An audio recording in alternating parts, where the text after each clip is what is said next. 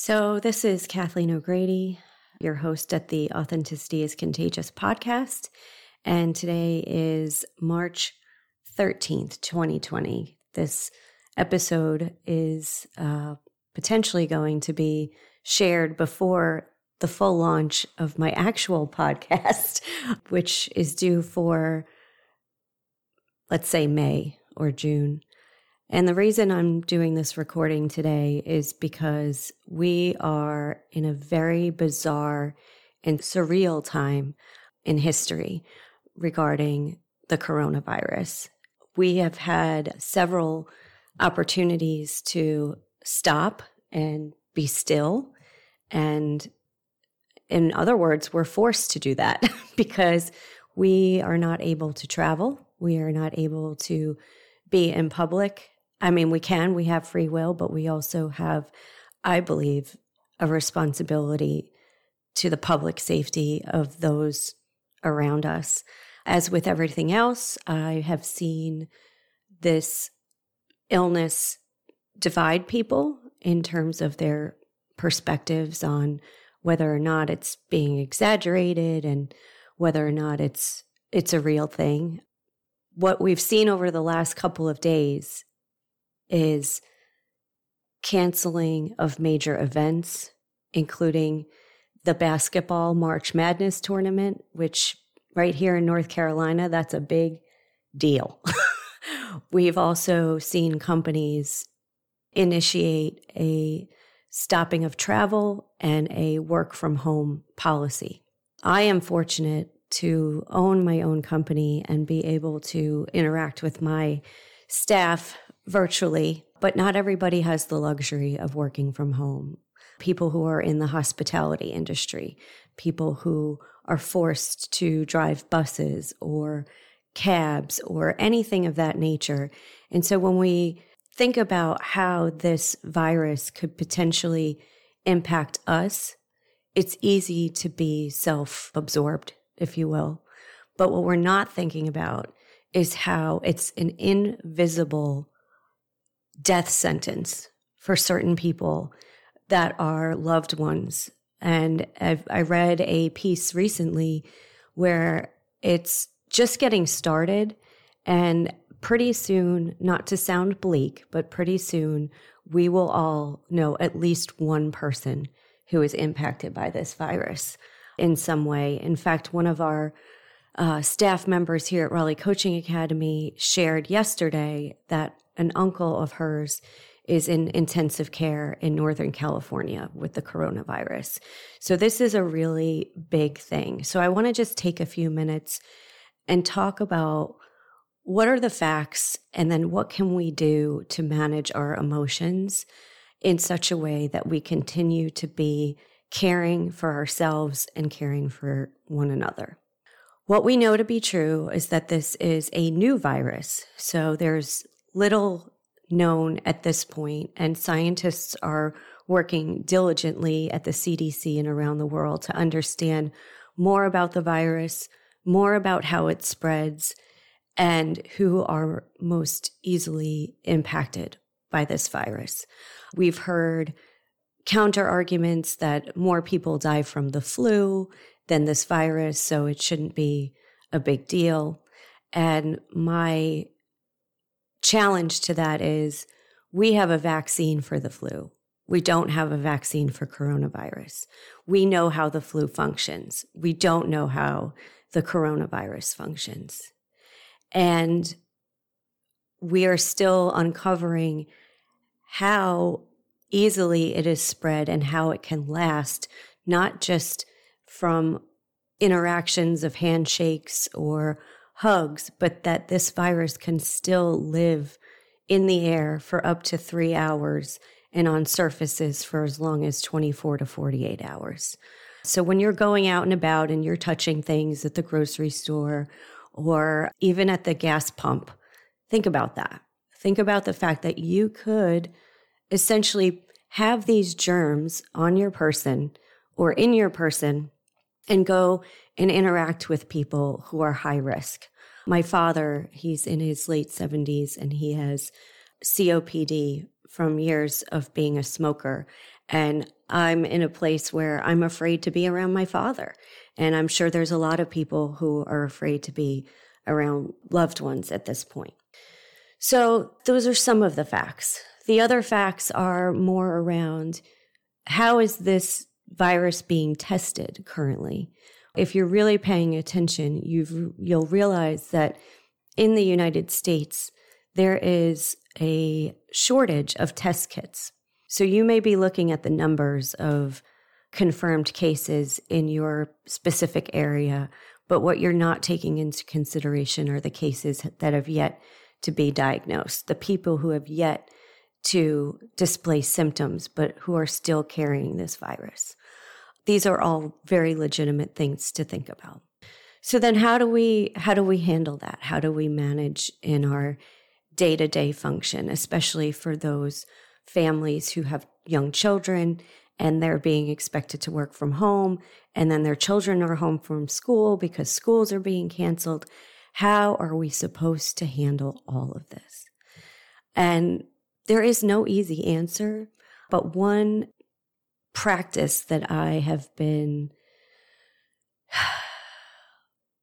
really engaging in in the last couple of weeks is what's called mindfulness based stress reduction.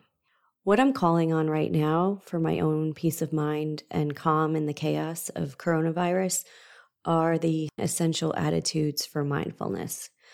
I learned these tools uh, about 13 years ago uh, through Duke Integrative Medicine here in Durham, but they're taught in universities and different programs around the world. And you can also Google MBSR, mindfulness based stress reduction.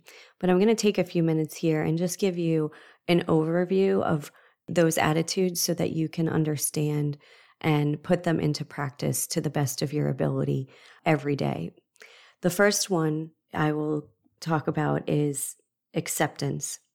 It's one of those things where we all want to believe in this myth that we're in control of our surroundings and we're in control of one moment to the next. But that has been proven to not be the case here. And so the piece around acceptance is to say, choose to believe that everything, good or bad, is happening for a purpose that is yet to be really revealed. Rest in the grace of knowing that peace is on the other side of resistance, accepting things as they are and staying curious for nuggets of wisdom will reduce anxiety.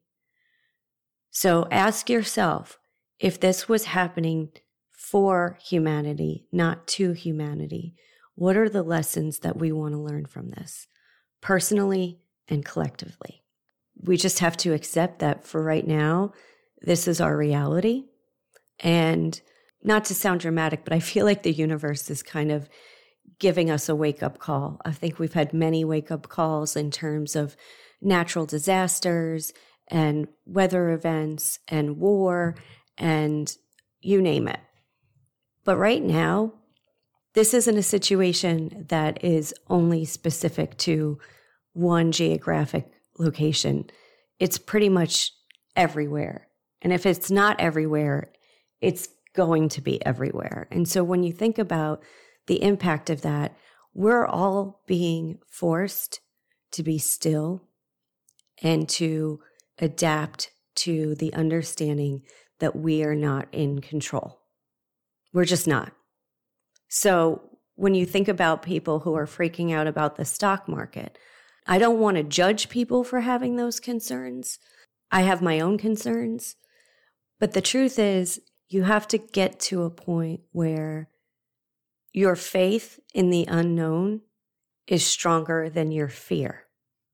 And faith is different for everybody. I define faith as each individual person's relationship to an unknown future event. What we've seen in the last few weeks is that we don't know what to expect from one day to the next. Two weeks ago, we had not one case of coronavirus in North Carolina. As of this morning, we have 17. I would guess that by the end of the time that I'm reporting this podcast, there will be more cases. And so, my intention for having this conversation with any of you who's listening out there is not to freak you out and not to make you panic, but to invite you to pause and just imagine all of the people around the world who are suffering directly or indirectly from this virus and see it as a metaphor for the fact that something this intense can either bring us together or tear us apart. The next one I'll mention is patience. Compassionately pay attention to your need for control of a person or situation, in this case, coronavirus, and calmly invite yourself to center into the present moment. Breathe deeply and choose to allow the situation to unfold naturally. There are certain things that we can do to prepare, and I think we can do those things in a way that is compassionate for ourselves and others. Hoarding toilet paper and food is not necessarily the answer. And so when you're in the grocery store and you see that there's two packages of toilet paper left, and you see that person coming down the aisle, give them the other package. Don't be greedy. Don't think about yourself first. I know that it's, I guess, a human trait that we want to be self protective, but right now we can't afford to do that. From there, I'll go to gratitude. When we are anxious, which I believe is fair to say is how we're feeling right now, gratitude has a way of shifting you physiologically away from that anxiety.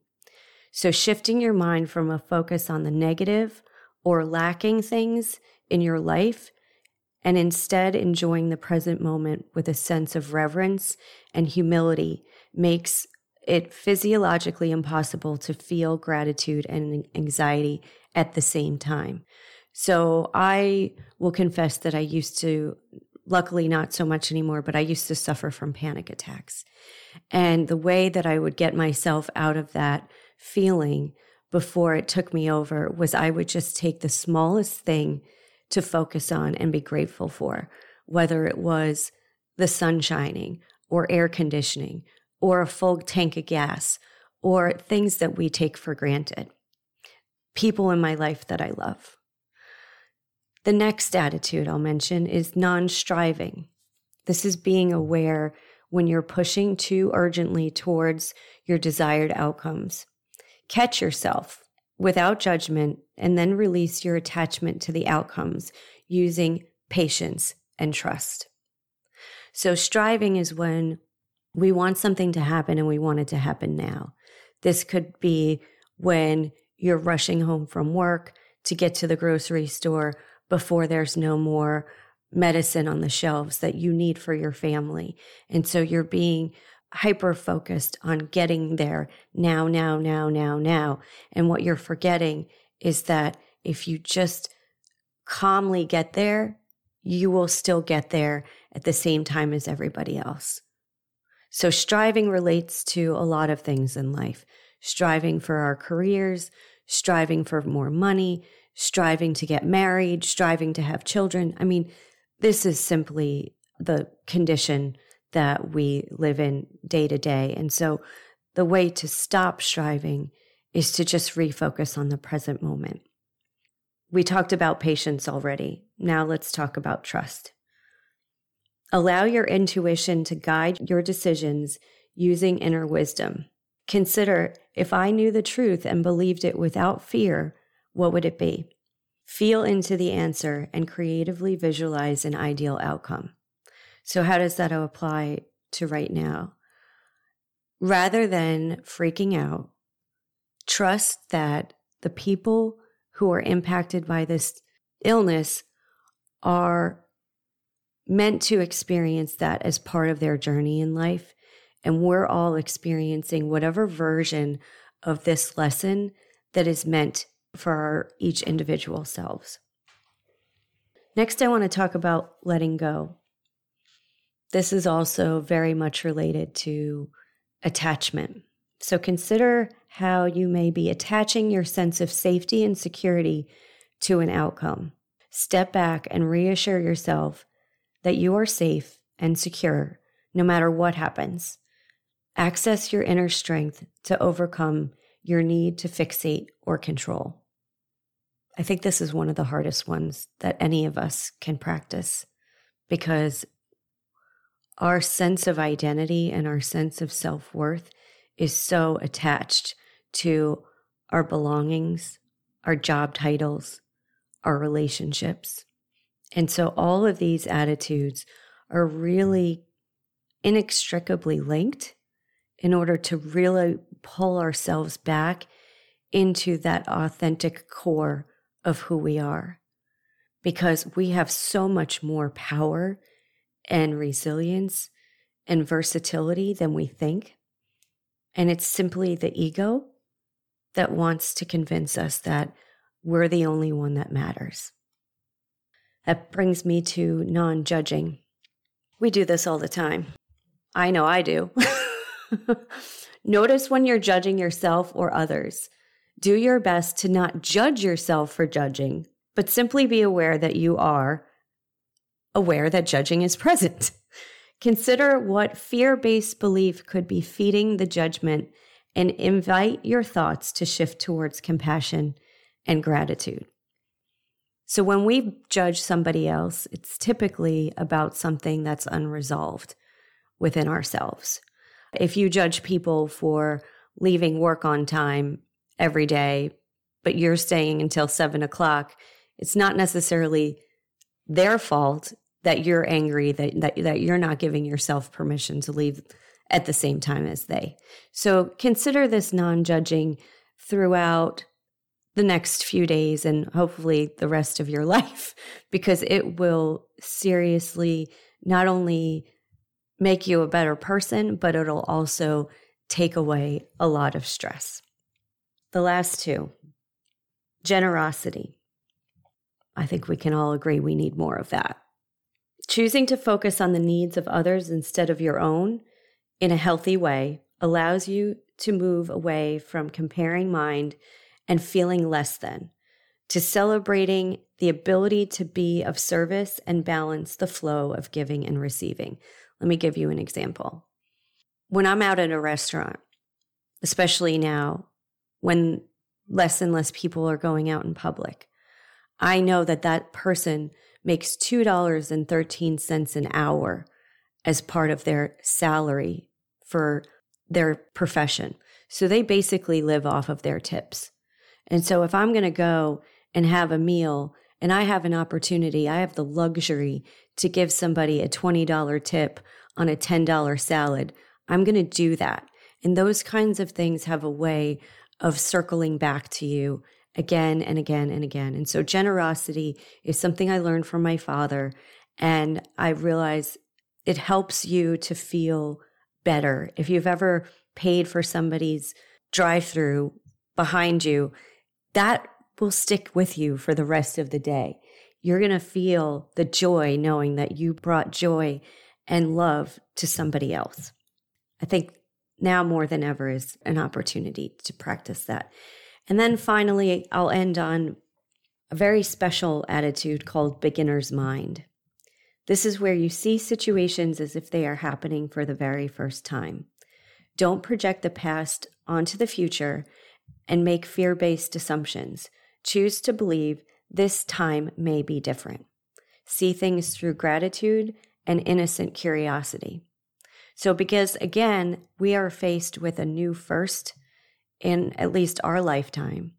We've never had a travel ban due to an illness to this extent. We've never had entire night shows and TV shows record without live studio audiences. We've never canceled this many public events and closed this many schools around the world.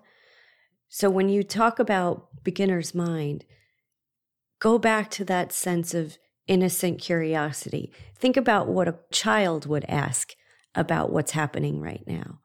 And how can you give that same answer to yourself, which is hopefully, don't worry, everything's going to be okay. Um, wow, I wasn't expecting to get choked up.